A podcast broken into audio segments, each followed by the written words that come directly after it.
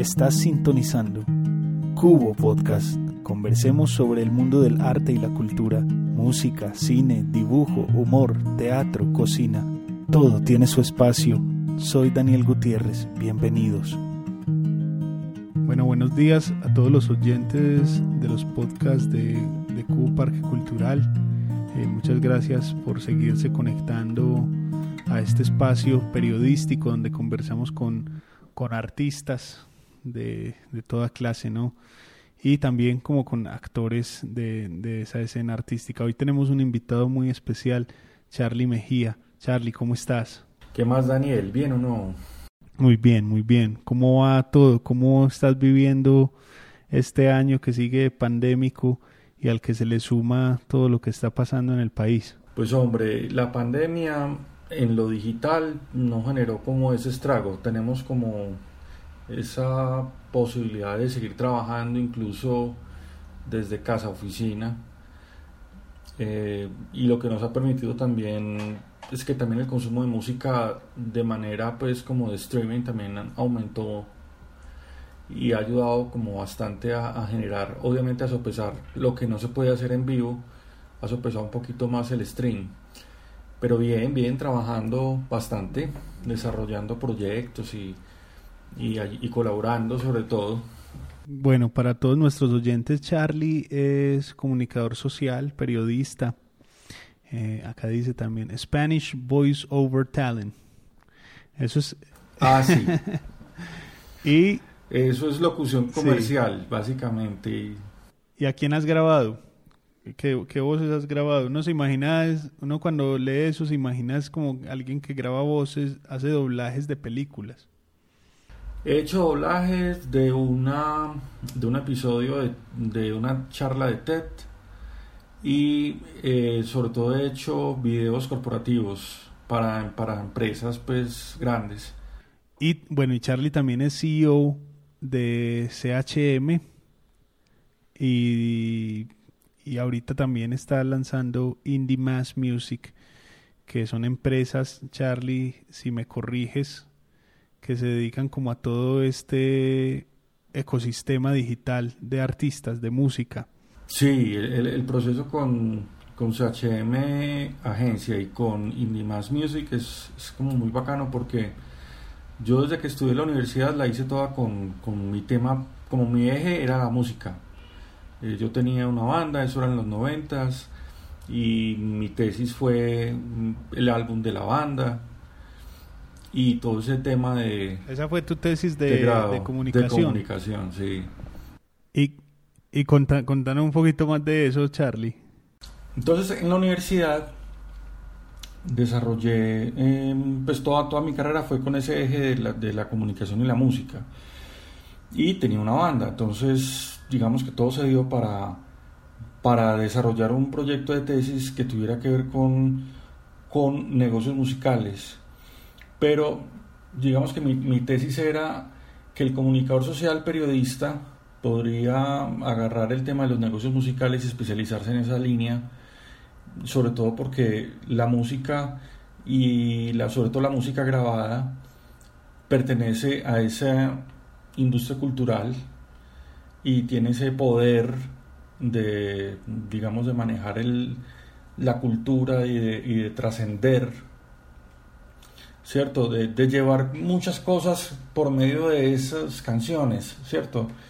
Entonces eso nos ha ayudado como, como a, llegar a ese, a, ese, a ese tema y eh, digamos que cuando yo terminé mi tesis, que también estuve en la Universidad de Miami, eh, digamos, me, me, otorgaron como una media beca o algo para, para estudiar allá por la misma tesis, pero me tocó devolverme porque me enfermé.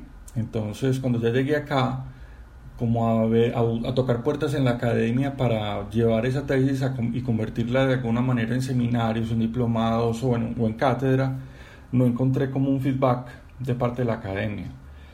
Eh, para mí era muy importante que el músico se preparara también, o sea, no solamente tiene que ser que un comunicador lo haga, o que un periodista, o que un publicista.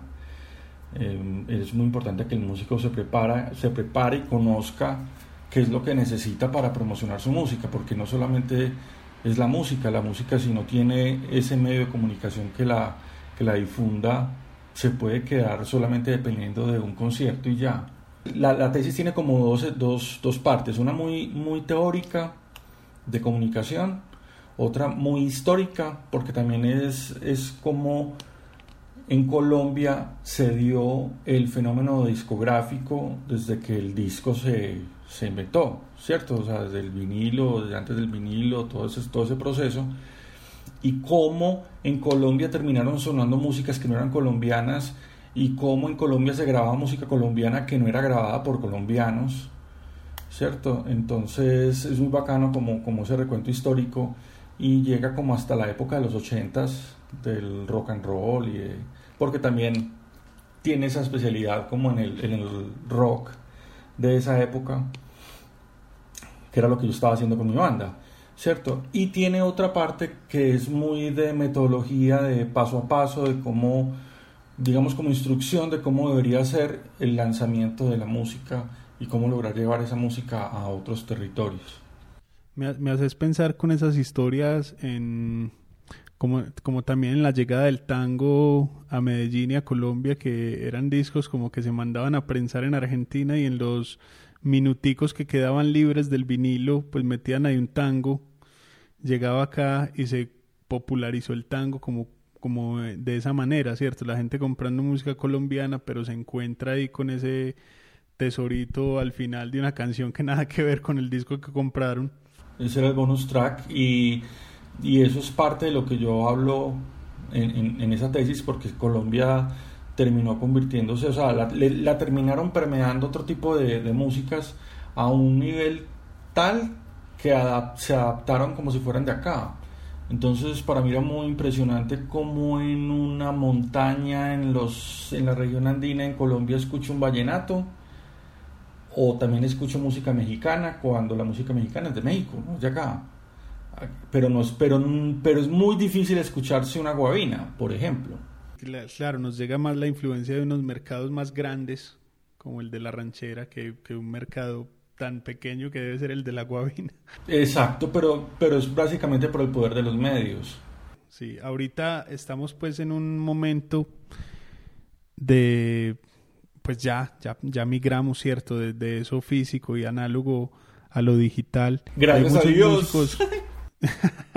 y hay muchos músicos que no somos como nativos de lo digital, como que, como que estamos en esa transición de entender que hay banners, que la portada de YouTube tiene unas dimensiones, que la portada de Instagram tiene otras, que un montón de información y de datos y de píxeles y de un montón de datos que no son como muy naturales para mucha gente, pero un músico pues de 16 años seguramente dominará un montón de plataformas de manera más natural que alguien de, de 33 años, como yo de 32 todavía. Em, y entonces digamos que ahí es tu rol, tu rol es como de, de, mediar y de acompañar a los músicos a entender ese universo digital que se abre tan inmenso de códigos, de unos y ceros, de transformación como de la, de la poética y de la música a códigos digitales. Em, ¿Cuál es como el, como el análisis que vos haces de lo que es la escena colombiana y su relación y su relación con esos medios digitales. Pues mira, a mí me tocó la transición de, del modelo de negocio convencional, que fue básicamente antes del 2000 y del 2000 para acá, ¿cierto? Cuando empezaron a aparecer las páginas web, aparecer plataformas o portales que de alguna manera estaban digitalizando la música también. Incluso eh, había una red social, MySpace, que se usó mucho por músicos y fueron como los primeros pinitos de las plataformas digitales para música. Eh, hay, hay otras pues, que, siguen funcionando todavía pero se dio una gran lucha de celos y de, de sentir que se les estaban, les quitando el negocio. Se trató inicialmente como piratería, cierto, esa, esa, esa, transmisión de la música por medio del internet y entender que ya no, ya no hacía parte del proceso, ya no se necesitaba la manufactura. O sea, que la música perfectamente podía pasar del estudio de grabación al público, sin pasar por ese gasto altísimo que era eh, prensar un disco, prensar un, pues duplicar, replicar o hacer un vinilo, ¿cierto? Entonces eso ayudó bastante como, como en esa transformación. Entonces eso mismo que pasa en el formato, en el cambio de formato, también tiene que ver con las acciones de promoción. Y gracias a Dios pasó porque parte de lo que teníamos de problemas en el pasado era esa intermediación de personajes que hacían que solamente cierto tipo de música se hiciera conocida. Por eso es que, por eso es que incluso creo yo que, la, que Colombia fue ese consumidor que se dejó permear de otras culturas, pero no tenía el poder de llevar su música para afuera, sino que todo lo traía. Y la cultura del colombiano casi siempre ha sido así, adorando el extranjero y, y no, no valorando mucho lo, lo del interior o, o, lo propio, ¿cierto? Eso ya ha cambiado mucho. Parte del, de ese proceso de transformación, sobre todo en Colombia, tuvo que ver mucho con los reggaetoneros, porque digamos que aunque ese, esa se gestó más en el Caribe, Puerto Rico, ¿cierto? Como, como esa, esa zona, en Colombia y precisamente en Medellín se desarrolló más como industria. Entonces casi que son dos capitales del reggaetón, eh, Puerto Rico, pues San Juan, Puerto Rico y Medellín. Y ellos cambiaron muchos paradigmas y cambiaron la forma de hacer los negocios. Por ejemplo, que las disqueras no fueran los dueños del máster, que las disqueras se encargaran solamente de ese proceso de distribución, pero que no fueran los dueños de la grabación, que los dueños de la grabación fueran ellos, los artistas. Un paso súper revolucionario porque es que antes ser dueño del máster era pues casi que imposible, o sea, o no, o no sonabas, punto. Y es muy, y es como muy loco pensar porque es muy siniestro pensar que hay un personaje que es quien decide que se escucha en todo un país. O sea, eso, eso suena como a, como a conspiración, ¿cierto? Pero realmente es así, ¿cierto? Hay, hay unos personajes que deciden qué va a escuchar la gente. Exacto, y eso son relaciones de poder. Entonces es muy teso porque ellos entran cambiándolo y entran cambiándolo con una fuerza impresionante y digamos que lo que no logró hacer el rock and roll en Colombia lo logró hacer el, el urbano, pues el, el, reggaetón, que mucha gente al principio se quejaba porque pues obviamente tenían falencias musicales, porque mucho era por medio de beats y, rapeos y cosas de esas, pero se fue profesionalizando también, a tal punto que ayudó a desarrollar la industria de producción y, e hizo que Medellín en este momento sea como era Miami en los noventas, que todo el mundo cogía para Miami a grabar, o que si no eran videos hechos allá, no eran videos de buena calidad, o los álbumes que se grababan allá eran mejores, o que masterizar allá, ¿cierto? O sea, casi que todo se hacía afuera, no se hacía acá. Ya no, ya incluso viene gente de México y, cantantes que no son urbanos, cantantes de pop alternativo, de, muchas otras vertientes que se vienen a grabar a Medellín o vienen a hacer sus videos en, Colombia, precisamente en Medellín, porque se desarrolló a tal nivel que la calidad es impresionante y obviamente el costo es, es muy, mucho más bajo, o sea, pues a mucha gente le sale más económico hacerlo acá que hacerlo en Estados Unidos. Incluso sobre eso hace, hace poco, pues, aquí una infidencia, me invitan pues a grabar al estudio de Carlos Vives en Bogotá y los precios son la mitad de lo que uno pagaría en un estudio en Panamá que tiene la mitad de los equipos que tiene el estudio de Carlos Vives acá. O sea, es una locura los, los precios tan baratos que uno puede conseguir en Colombia y la calidad que puede conseguir. O sea, esa relación precio-calidad como no sé si dispar, pero es lo que hay, pues, ¿cierto? Hay una calidad muy alta. Eso tiene que ver mucho con el dólar. Eh, por ejemplo, ahora grabar en Argentina es estar a huevo. Pero, pero para ellos no es, pero para ellos no es a huevo. Es a huevo para, para el que no vive allá y el que no genera el dinero allá. pero para, para, para el otro sí, ¿cierto? Entonces eso es como una disparidad toda extraña, pero psicológica también de alguna manera, ¿cierto? Y es muy triste porque los manejos económicos y financieros de las naciones hacen que se, que se generen esas brechas esas de, de irregularidades que no hay como que uno no siente que cambia de país y cambia la vida, Sí, tiene como, tiene como sus pros y sus contras porque lo que decís permite igual, de igual manera que muchos artistas internacionales vengan y graben acá y al grabar acá pues eso hace al mismo tiempo que la industria que la industria crezca. Pues como voy a ir a grabar a un país que es más barato, que igual es muy bueno, pero igual al ir yo pues también estoy llevando conmigo pues como toda esa industria que va detrás de mí. Exacto. No, es, es muy, y es muy teso, es, muy teso. Entonces es muy loco porque entonces muchos, digamos, eh, músicos conservadores eh, renegaban del urbano y del reggaetón y de eso, y, el, y terminaron haciéndonos un favor a todos. Porque incluso fueron más irreverentes que el mismo rock and rollero. y, lograron, siendo menos, menos virtuosos musicalmente, cosas que no, que no logró el virtuosismo, que no logró el académico, el conservatorio, o sea, el, que aparentemente era mejor músico. Y no, no, no lo lograron. Y, esta gente no solamente trabajó para su género, sino que trabajó para todos. Sea, Colombia, lo que te digo, es en este momento una potencia a nivel mundial en, en, cuestión de música y de un momento a otro empezamos a exportar músicos como si fueran futbolistas.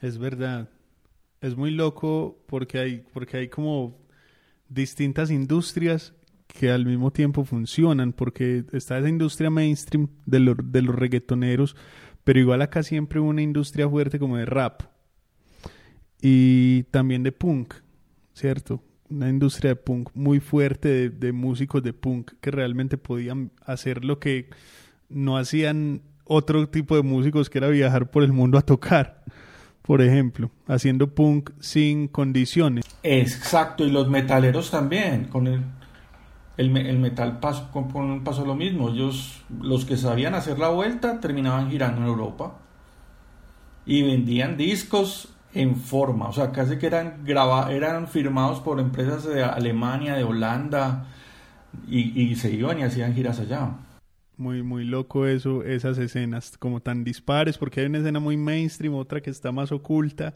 que incluso la ciudad a veces procura ocultar. Eh, pero ahí están, ahí están dando la lucha. Charlie, artistas independientes de, de, de hoy en día en, Colombia, artistas que no tienen como esa relación tan natural con las redes, ¿Cómo haces, como, cómo haces tu trabajo para, para lidiar, bueno, al menos para acompañar ese trabajo de esos artistas? ¿Cómo hacer que cambien su manera de ver el mundo respecto, por ejemplo, a plataformas que no quisieran usar nunca como TikTok, por ejemplo? Ajá. Bueno, por ejemplo, a ver, antes quiero como cerrar una idea que, que dejé en, en coma o en puntos suspensivos y es que que hablaba de que los eh, Colombia está exportando artistas como si fueran futbolistas. Eh, me está pasando mucho que me contactan los papás para lanzar la música de su hijo y de sus hijas. Y es muy loco porque no es uno, no son dos, son muchos. Hay con talento, hay sin talento, pero es una sensación extraña de que sienten que su hijo puede ser J Balvin o, su hija puede ser Carol G o su hijo puede ser Maluma. O sea, porque la verdad están, o sea, ellos piensan en, estos artistas con esos referentes, no piensan en estos artistas como Juanes, ni como Shakira, ni como Carlos Vives, no. Sus referentes son los urbanos top, que son en este momento los más comerciales, ¿cierto? Pero me llegan no necesariamente con música urbana, pero su referente de dinero, o sea, como esto sí puede ser un negocio, ahora sí pueden vivir de su sueño los pelados, ¿cierto? Y proyectarse desde el principio.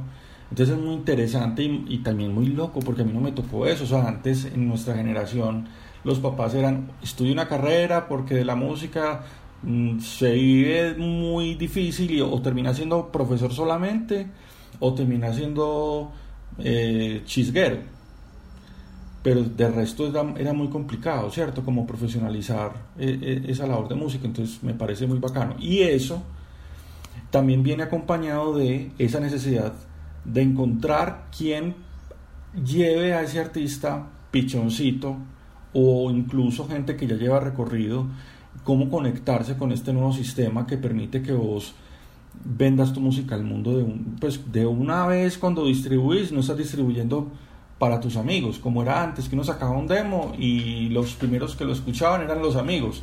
Ahora casi que los últimos que escuchan la música de, los artistas son los amigos y la terminan escuchando primero en otro país. Eh, pero eso es lo bacano de este cambio, de esta transformación digital que sacó a los intermediarios del proceso. Entonces, no solamente cambió la manufactura, porque ya no hay que hacer discos, ya no hay que imprimirlos, o sea, porque también se pierde un poquito la magia de destapar el, la cajita, de sacar el booklet, pues, o el, librito, de mirar las carátulas, que eso era todo un paseo. Igual como en alguna época los, los del vinilo también tenían como su nostalgia, ¿cierto? Ahora ya no. Entonces ahora ya hay otros medios para llevar eso que teníamos antes en un CD a lo digital. Entonces hay páginas web, eh, de artista, hay redes sociales, hay plataformas digitales, ¿cierto? Y todas también tienen que tener ese elemento de imagen. Entonces ahí vuelvo a, responderte a tu pregunta. Dentro de lo que yo es, digamos, trabajé durante mm, casi 20 años, que fue muy corporativo, terminó preparándome para este momento en el que está pasando eh, la música a nivel mundial, que es todo este asunto de lo digital y que de alguna manera niveló a todos los países. Porque antes, antes uno consumía música famosa solamente, pues si era latina o era de México, de Argentina, o, o, de Estados Unidos o de Europa, ¿cierto?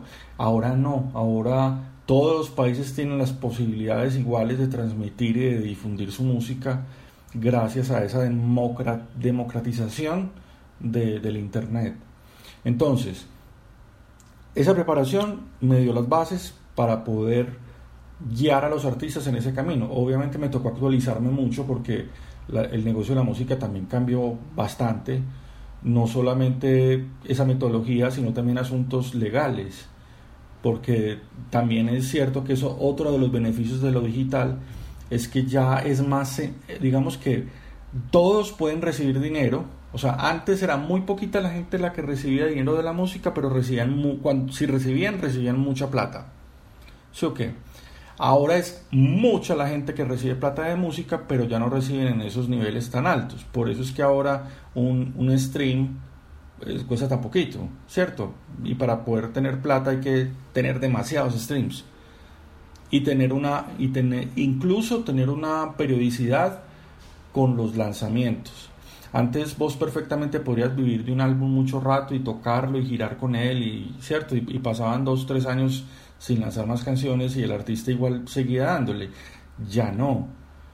Y ahora la cantidad de música que está saliendo es muchísimo mayor a lo que teníamos en el pasado. Entonces todo ese tipo de, digamos, de retos que tiene ya el artista en esta época, los tiene que lidiar a partir de tener constancia, periodicidad, tener obviamente calidad, pero también, también le permite, como ya está llegando a otras, digamos que se rompieron las fronteras y ya está llegando a otras latitudes, también le permite hacer colaboraciones con gente de otros países de manera muy fácil. O sea, ya incluso ni, ni se tienen que ver para, para grabar, ¿cierto? Y sacan, y es muy loco y, muy bacano, ¿cierto? Entonces, bueno, eh, digamos que llegan a mí, eh, por lo que ya he venido haciendo con otros artistas que empecé a asesorar. Hemos tenido pues como, como buenos casos de éxito y no los planteamos desde, no, te vas a hacer millonario, no, los planteamos de, vas a crecer de una manera progresiva y, y lo importante es que sí le estés llegando a, tus, a tu público, o sea, a un público que realmente le guste tu música, ¿cierto? Porque es que comprar cifras es muy fácil también en este nuevo modelo. O sea, vos puedes aparecer con un millón de views en YouTube o puedes aparecer con un montón de streams, pero ¿de qué te sirven si no son personas, sino bots? Claro, que esa es como, que esa es como la gran como la gran pregunta también sobre todo esto que pasa, ¿no? Sobre todo esto de lo digital, porque claro, es tan democrático el acceso que ahorita todo se sube, ¿cierto? Y está, yo siento que también hay un fenómeno, también por ejemplo, dentro de la literatura muy similar, y es que ya todo el mundo es escritor, todo el mundo es fotógrafo, todo el mundo es cineasta. Y eso, pues hay muchas preguntas, ¿cierto? ¿Hasta qué punto es, hasta qué punto es bueno? Hace poquito leía, leía una escritora de Nueva York que hacía una crítica también, digamos, sobre, sobre su mundo literario, ¿cierto? O sea, está bien que tú escribas y que te lo guardes para ti, pero ya publicar es otra cosa, implica, ella decía, otra responsabilidad, ¿cierto? Seguramente su mirada muy romántica, una mirada muy romántica sobre, sobre su oficio, que es el de la, que es el de la escritura, pero hay mucha gente también con miradas muy románticas todavía sobre la música, ¿cierto? Ya digamos que la calidad se mide en términos de, de la calidad de los, de los estudios más que de la calidad de las canciones. Y, y digamos que ya en, el, el mundo es tan sensible que es muy difícil que se hagan críticas sobre los trabajos de otros, ¿cierto? Ante, la, ante una crítica todo el mundo es como, pues yo también tengo derecho a decir lo que a mí me plazca. Y sí, pero entonces hay muchas preguntas ahí sobre lo estético, sobre, sobre el arte, sobre el entretenimiento, sobre el consumo, sobre las plataformas, sobre los músicos ya siendo más influencers que músicos. Y no sé vos cómo ves todo ese, todo ese rollo también, como, como sí, se democratiza un montón y hay un montón de posibilidades, pero también hay cosas como que, que vale la pena no sé si cuestionar o realmente no vale la pena cuestionar nada y ese es el mundo que tenemos y ya está. No, pues es que eh, la tecnología, digamos, el, el, avance tecnológico es un arma doble filo porque si, digamos, que patrocina la pereza, de alguna manera, y tiende a reemplazar cualidades, ¿cierto? Y calidades. ¿Cómo así? Pues yo puedo con un computador montar una vaina como si fuera el más músico más teso y no tengo ni idea de música. Sé manejar un programa, sé manejar un software y con ese software hago música, pero no soy músico. O sea, e, eso es una cosa toda, toda rara porque entonces también va lo que yo te decía, por ejemplo, de los estudios. Sí, puede ser el estudio que tiene mucho más, digamos, tecnología, el más teso, pero si no tiene a un ingeniero realmente bueno y a un buen productor, ese estudio puede no sacar nada. O sea, tiene equipos, pero si no tiene un humano que esté detrás de la consola y de los botones y que sepa manejarlos bien y que tenga, digamos, la técnica. Porque entonces ahí es donde está el asunto. Una cosa es la tecnología, que son los equipos, pero la técnica. La técnica, ¿quién la aporta? La, aporta el humano, ¿cierto? Pero si es muy teso, porque claro, y me ha pasado, que hay gente que llega a distribuir sin estar lista para distribuir, solamente porque ya se puede, ¿cierto? Entonces, pero ya hay un nivel de curaduría alto. Entonces, hay casos, por ejemplo, de gente que, que, es, que no es buena, pero que tiene presupuesto y se, se, se posiciona porque tiene el presupuesto. ¿Cierto? Entonces también, pero eso también pasaba antes, eso también a punta de meterle plata a un artista que no era bueno, pues en, subjetivamente hablando, sí o que, que no era bueno, pero a punta de billete y de payola lo pegaban en radio y lo pegaban hasta que y lo sonaban tanto que ya a unos ya se les enmascaraban los errores y ya, ya como que ya ni los notaba, ¿cierto?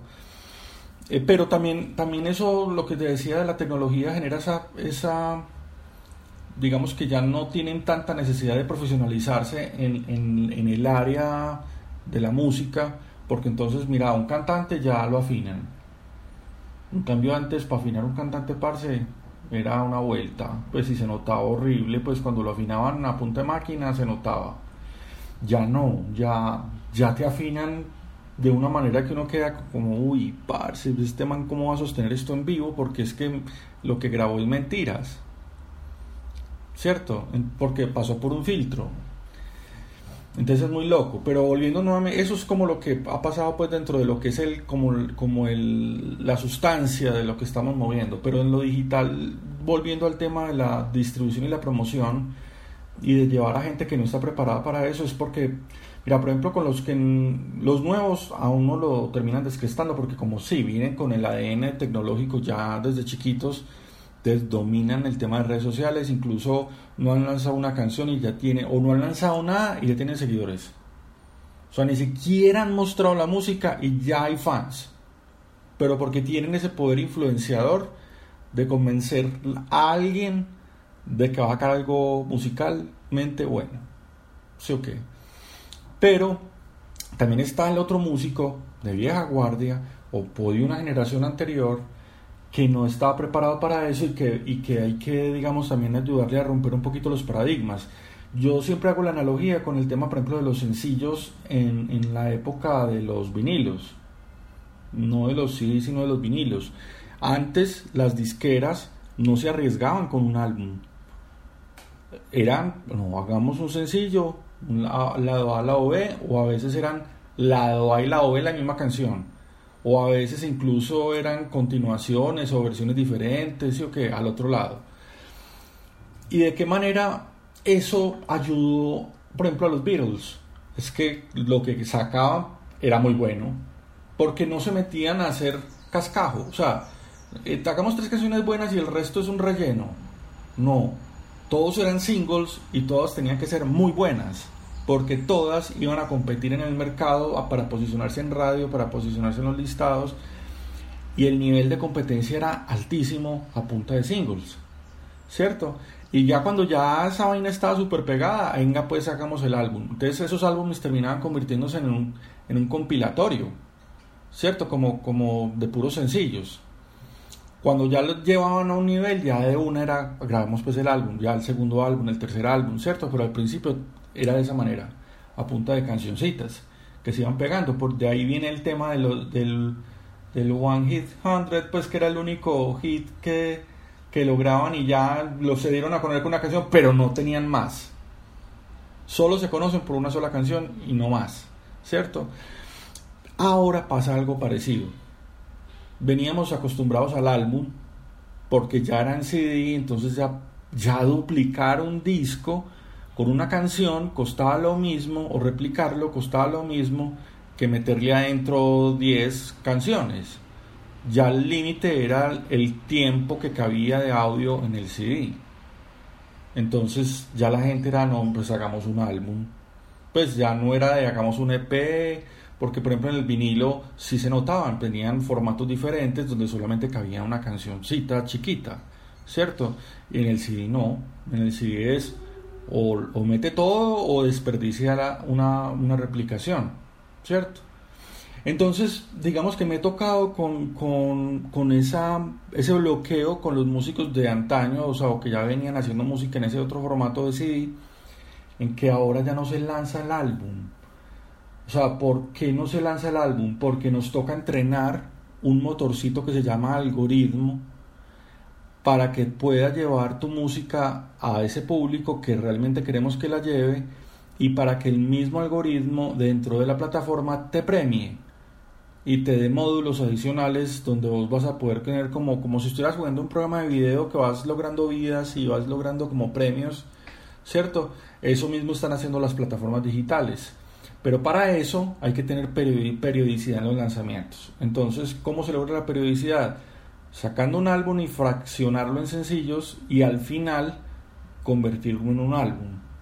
¿Cierto? Entonces ya uno en vez de tener una sola carátula tiene 10 carátulas y al final la, número 11 es la carátula del álbum. ¿Cierto?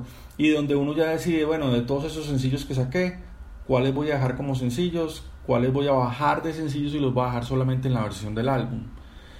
Entonces cambia esa percepción, o sea, ya el consumo no es como lo hacíamos antes con, con, el CD, porque ya la necesidad es otra. Entonces es muy difícil decir, no, pero es que yo quiero grabar un álbum porque conceptualmente todas las canciones tienen un hilo y cuentan una historia, y entonces es la uno primero que la segunda, que la tercera, o sea, como que también el orden de las canciones contaban la historia, ya ya muy poquita gente te escucha un álbum entero. Si da dificultad que la gente te escuche una canción entera, por la misma relación de las redes sociales con el tema del contenido, que cada vez es más cortico, que cada vez es más cortico, que cada vez... Entonces ya, por ejemplo, la gente está acostumbrada a consumir piezas de 30 segundos, piezas de 15 segundos. Entonces ya la gente, las nuevas generaciones, escuchan algo de 30 segundos, a los 30 segundos pierden la atención. Es muy loco porque entonces se acostumbraron a escuchar cositas corticas. Ya no, ya no disfrutan una canción de 6 minutos.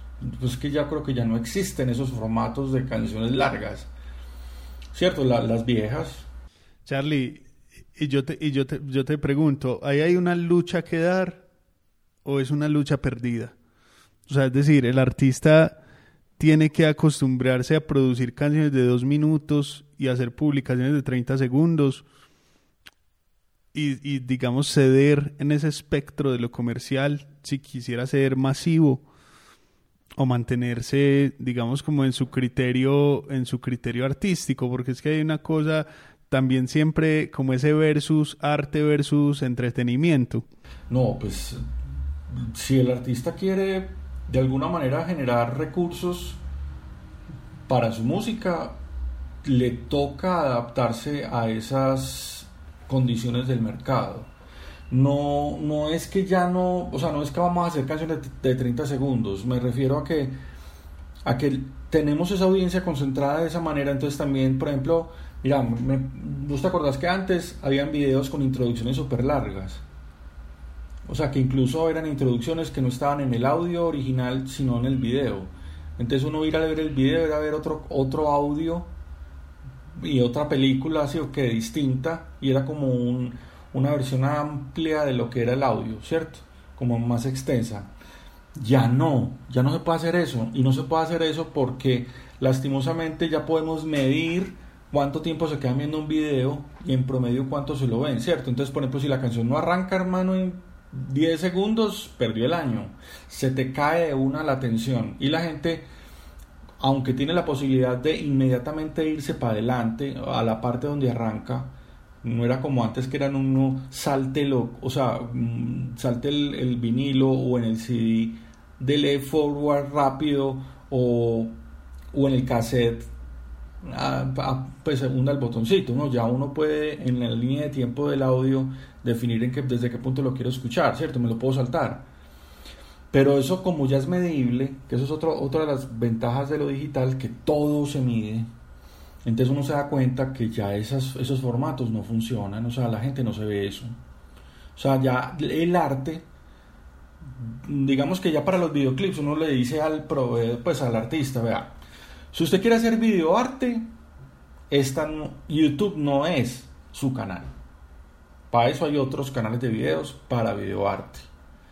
Su canción tiene que tener un video que esté en, este, en un formato tal que, se consuma para que genere dinero, ¿cierto? Usted tiene que generar dinero también de eso. O sea, me imagino, pues, yo creo que todos los artistas quieren vivir de su música. No la están haciendo solamente como para llenar una, una situación espiritual o de realización, también es un tema económico, ¿cierto? Entonces les toca ajustarse a ese tipo de, condiciones porque literal, o sea, esos videos con introducciones largas perdieron el año y canciones largas también perdieron el año. ¿Por qué? Porque ya no la mayoría, o sea, digamos que la renovación de la, de la audiencia ya está acostumbrada a consumir cosas muy corticas. Es que yo me acuerdo que en los 90 uno hablaba de canciones de 3 minutos y uno, y uno decía, parce, qué cosa tan cortica. Y ahora ya uno se consigue unas vainas de 2 minutos y uno dice, pero ¿qué esa canción qué es eso? O sea, no alcanzaste a contar nada. Pues incluso hay canciones ya como de un minuto para que puedan caber como en el, como en el tiempo del, del feed del Instagram completa y que no sé, que, que para que no, porque la IGTV tiene como menos alcance, no se puede pautar ahí. O sea, hay una cantidad como de, de condición, de factores que condicionan la creación. Y es, y es muy complejo que a un artista se le condicione la creación. Es que de verdad que, de verdad que sigue siendo un tema como como de discusiones éticas también, lo que decías ahorita, o sea, ahorita ponías el ejemplo de los Beatles, ¿cierto? Ellos lanzan sencillos, pero de una calidad impresionante, versus un Instagramer que tiene miles de seguidores sin siquiera haber lanzado una canción, pero, pero quién sabe por qué, pero quién sabe por qué lo siguen, ¿cierto? Por su encanto, porque muestra la nalga o porque es cuajo. Yo no sé, o sea, realmente puede haber, o porque habla sobre espiritualidad, pues no sé, puede haber muchas razones por las que sigan a una persona en Instagram, pero en la industria de la música es complejo porque pues que esa persona sin hacer siquiera sin ser siquiera creador de, de, música, pues tenga esa, ese escenario ya como listo, como preparado, para que si algún día le da por hacer una canción o escribir un libro, pues ya tiene como una plataforma de seguidores. Pero es que eso está pasando. Eso está pasando. Estamos viendo que se están pasando los influenciadores a hacer música o que se están pasando los influenciadores a escribir libros. Por lo que vos decís, eh, pues porque ya tienen, los, ya tienen el público, ya tienen la audiencia lista y lo que hagan lo venden. Cierto, pero yo siempre he sido, pues digamos, dentro de este proceso digital, siempre les digo a los músicos, vea, lastimosamente, el influenciador puede generar un producto artístico, o sea, sin tener la formación o sin tener el talento, porque lo vende, ¿cierto? O puede tener ayudas tecnológicas que hacen que mejore su calidad, pero no necesariamente es que ese artista es talentoso, ¿cierto? Sino que tiene público, o sea, su talento es su influencia. Pero a los artistas también les digo, no caigan en, la, en, esa trampa de quererse convertir en influenciadores para vender su música porque la música la que, si vos querés vivir de la música y que tu música sea la que trascienda y que tu música no la olviden a la semana, no se convierta en algo desechable, porque eso está pasando con la música también. Incluso me pasa con las nuevas generaciones de músicos o de, o de cantantes que me vienen de colegio, o sea, literal me llaman los papás y yo hablo con los papás porque son menores de edad y llegan llegan de alguna manera como, no, ya pasó un mes, ya, ya no quiero hablar de mi canción anterior, no, yo ya me voy a concentrar en la nueva. Y yo, parce, las canciones duran toda la vida, ¿cómo así que ya pasó un mes? O sea, vos, vos ¿cómo así? La tiraste ya, ya antes lo que hiciste, ya, ya no sirve para más nada. Es muy loco. A mí, a mí, por, a mí, por ejemplo, particularmente me cuesta mucho, me cuesta mucho el, usar el término artista con esa, con, con, digamos, con ese tipo de creadores. Yo prefiero llamarlos más bien como creativos, ¿cierto? Porque son creativos, usan como unas técnicas del sonido, de lo que sea, y crean, ¿cierto? Pero me a mí personalmente me cuesta mucho hablar de artistas, ¿cierto? de artistas cuando digamos que el movimiento o la concepción que tienen de su oficio es esa. O sea, yo no, no concibo un artista que diga que ya no quiero hablar de mi canción porque ya pasó un mes. O sea, es un creativo, ¿cierto? Es un creativo como, como no sé, como cualquier un periodista que escribe un artículo y ya pues cuando pasa el mes ya ese, ese artículo pierde como vigencia.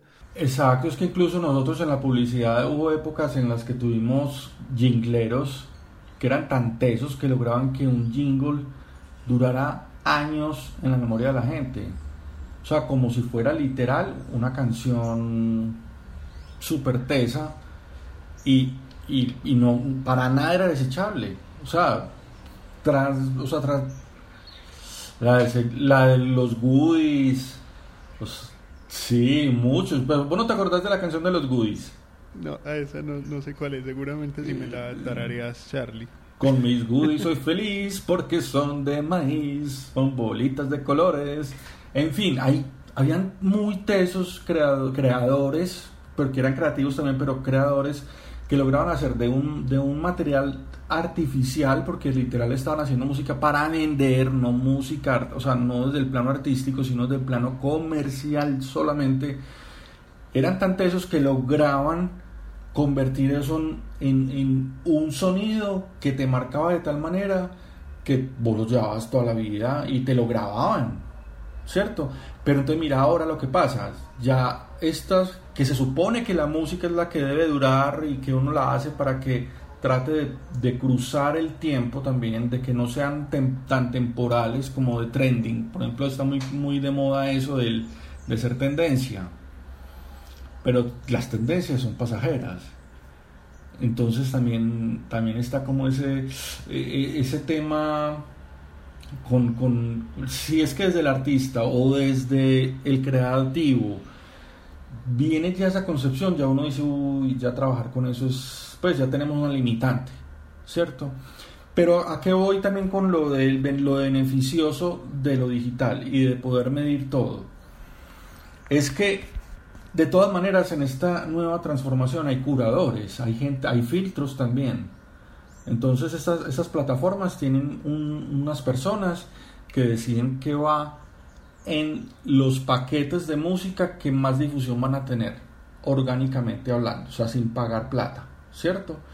¿Por qué? Porque ellos se dieron cuenta que si le abrían la puerta a todo el mundo, no iba a pasar, o sea, eso iba a ser una locura porque no iba a haber canción que se pegara por la cantidad de música que está saliendo todos, todas las semanas, sobre todo los viernes. Entonces, si vos no creabas ese formato, que hiciera que las canciones duraran más tiempo sonando y que le llegaran a la gente, digamos, a partir de ese algoritmo, no ibas a llegar a pegar ninguna canción porque entonces ya eso era un desechable literal, ¿cierto? Entonces, volviendo por ejemplo como, como a esa idea del álbum, de lo conceptual, o sea, es válido y se puede, pero si vos lanzas un álbum en este momento, estás matando y no lanzas en los sencillos, estás matando nueve canciones. O sea, tenés diez canciones y lanzas un solo sencillo con el álbum. Las otras nueve es muy difícil moverlas. Entonces, lo que vas a hacer es sacrificar tu propia creación. Y eso es complicado transmitir. Hacéselo ver a alguien que ya viene con, con la formación anterior y que entienda que la gente ya no escucha los álbumes en orden. Incluso los escuchan revueltos. O sea, Así, los álbumes casi que son una playlist. Y muy poquita gente se escucha una playlist solo de un artista. Es verdad, es verdad. Igual es lo que, lo que decís, ¿cierto? Si bien hay contras dentro de lo digital y es la mercantilización absurda ya del arte o de, lo creativo, también están esas ventajas de que, de que, de que alguien digamos, con, con un público muy alternativo, pues tenga la posibilidad de realmente encontrar su público en las plataformas. O sea, si uno, si, si se hace esa buena dirección que vos decís, si se buscan bien, digamos, los hashtags que se tienen que buscar, o sea, si se hace bien ese trabajo, seguramente hay público para todo, para, para todo lo mainstream y lo rápido y las canciones de un mes, pero también hay público para las canciones que digamos que, que tienen otra, otra concepción en cuanto a su línea temporal, en cuanto a su alcance, en cuanto a su influencia. Igual seguimos escuchando canciones de Queen y de los Beatles y de Led Zeppelin y, y de artistas y de artistas actuales como el Pala, como Alejo García, por meternos como en la escena local, pues la gente las escucha con mucho cariño.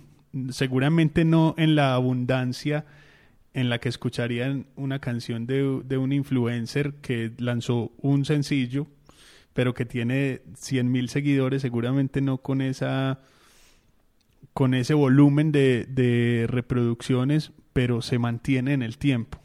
Sí, el, incluso los músicos de, de, de, vieja data, eh, que incluso proyectos que ya no existen, las disqueras dueñas de esos máster están todavía distribuyendo o eh, los mismos artistas, aunque ya no estén activos, están distribuyendo los demos, están distribuyendo ya esos audios como de coleccionista.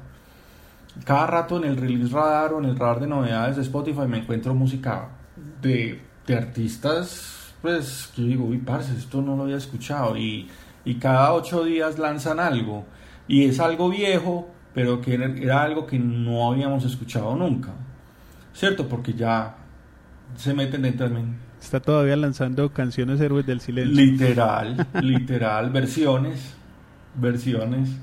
Pero, pero sí, eh, bueno, es muy interesante esa vuelta. Lo otro es que nos permite también encontrar unas joyas que no las hubiéramos encontrado si no tuviéramos este sistema de, democratización. Incluso gente colombiana, mm, tengo dos casos de, colombianas que, que, te salen en los, en los late night shows gringos y que no son, no son urbanas, o sea, no son reggaetón, no, no es J Balvin ni Carol G, son rarísimas, son independientes y, están y, llegan allá, y llegan allá gracias al impacto que tuvieron con un público de verdad. Y se volvieron masivas, que ahí es donde viene también como lo, lo, lo que te contaba de, esa, de ese cambio de pronto en lo que me pasa a mí, que yo llevo desde el 2017 me volví a conectar con los artistas, digamos que encontré, como ya de alguna manera si es rentable para ellos o para los, para los clientes creativos, entonces ya me permite a mí poder vivir de eso también, ¿cierto? Así como lo están haciendo los, de los, los del audio y los del video. Entonces, en vista de todo eso, yo suelto a todos los clientes corporativos y me quedo solamente con los clientes músicos, o sea, que hacen música para, para distribuir. ¿Cierto? Y los acompaño en, en, todo ese proceso. Lo mismo que yo hacía con un producto corporativo, lo estoy aplicando con un producto artístico, ¿cierto? Eh, pero entonces, yo digo, yo quiero que el nombre también hable un poco de cuál es lo que quiero hacer y, por, y cómo lo quiero hacer o a dónde quiero llegar y ahí viene lo de la marca nueva que se llama Indie Mass Music y es convertirlo independiente, o sea, no necesariamente lo independiente tiene que ser para que lo escuche poquitos. Ese es, una, eso es un error de definición. Lo underground no es para público pequeño, eso es mentira. O sea, hay cosas underground que la masa que escucha eso es impresionante. Ahí de nuevo que lo diga el punk. Exacto, exacto. O el rap. Entonces, eh, digamos que es hacerle ver a la gente, la independencia es excelente en esta época. O sea, ahora buscar un sello discográfico o un, digamos, capital de una multinacional es más para el tema de internacionalización con unos presupuestos altísimos, pero no es para distribuir, porque es que vos ya puedes distribuir sin necesidad de esos dineros tan altos, ya es más como para hacer ese impacto en el mainstream ¿cierto? Y lograr esa fuerza simultánea a nivel global, pues desde manera global digamos con la publicidad, con, con inversiones en publicidad en las redes sociales, ¿cierto? Con, con, todo eso. Pero la independencia ahora es un lujo, o sea, es una cosa que la gente de pronto no, no valora. Y mucha gente que ha estado en disquera, que se devuelve, dice, parce, es que nunca en la vida había tenido esa libertad de no estar amarrado a que es que es un ejecutivo el que me dice si puedo sacar o no mi canción. Pues era a ese grado, era literal un amarre, un venderle el alma al diablo. Y ahora nos encontramos con artistas que tenían disquera en el pasado y que ya no tienen y ahora están solitos y les va súper bien solitos. Hay un mundo, hay un mundo ahí por, por explorar gigante. Charlie, eh, llevamos 54 minutos de podcast y vamos a, y vamos a dejar este capítulo acá, pero hay que hacer una parte B. Porque este tema, este tema es inmenso. Sí, sí, pero es muy bacano y me encanta también. Por algo estoy trabajando con eso. bueno, a todos los oyentes de, de este podcast de Cubo Parque Cultural, pues los invito a seguir a Charlie. CHM, estás en Instagram Estás en Instagram. Ya pronto voy a activar la, la página de Indie Mass Music, pero en este momento estoy como Chamedes en, en Instagram. Listo, para que sigan ahí a Charlie y los músicos que quieran ahí como, como buscar ese, ese apoyo para hacer sus lanzamientos, para todo ese trabajo de comunicaciones, pues ahí está Charlie. Si nos escriben a Cubo también, si quieren, y les, les pasamos el contacto de Charlie. Ah, eh, igual, igual prometemos ese segundo capítulo porque es que el tema es muy, muy intenso. No creo que ni siquiera logramos tocar ya como esa parte de comunicación de red, de Instagram, de Facebook. Toda falta toda esa parte. Pero la de la monetización. Les prometemos otros cuatro capítulos. Eh, muchas gracias a todos. Hasta la próxima, Charlie. Muchas gracias. Muchas gracias, Daniel, hombre, por invitarme. Saludos a todos.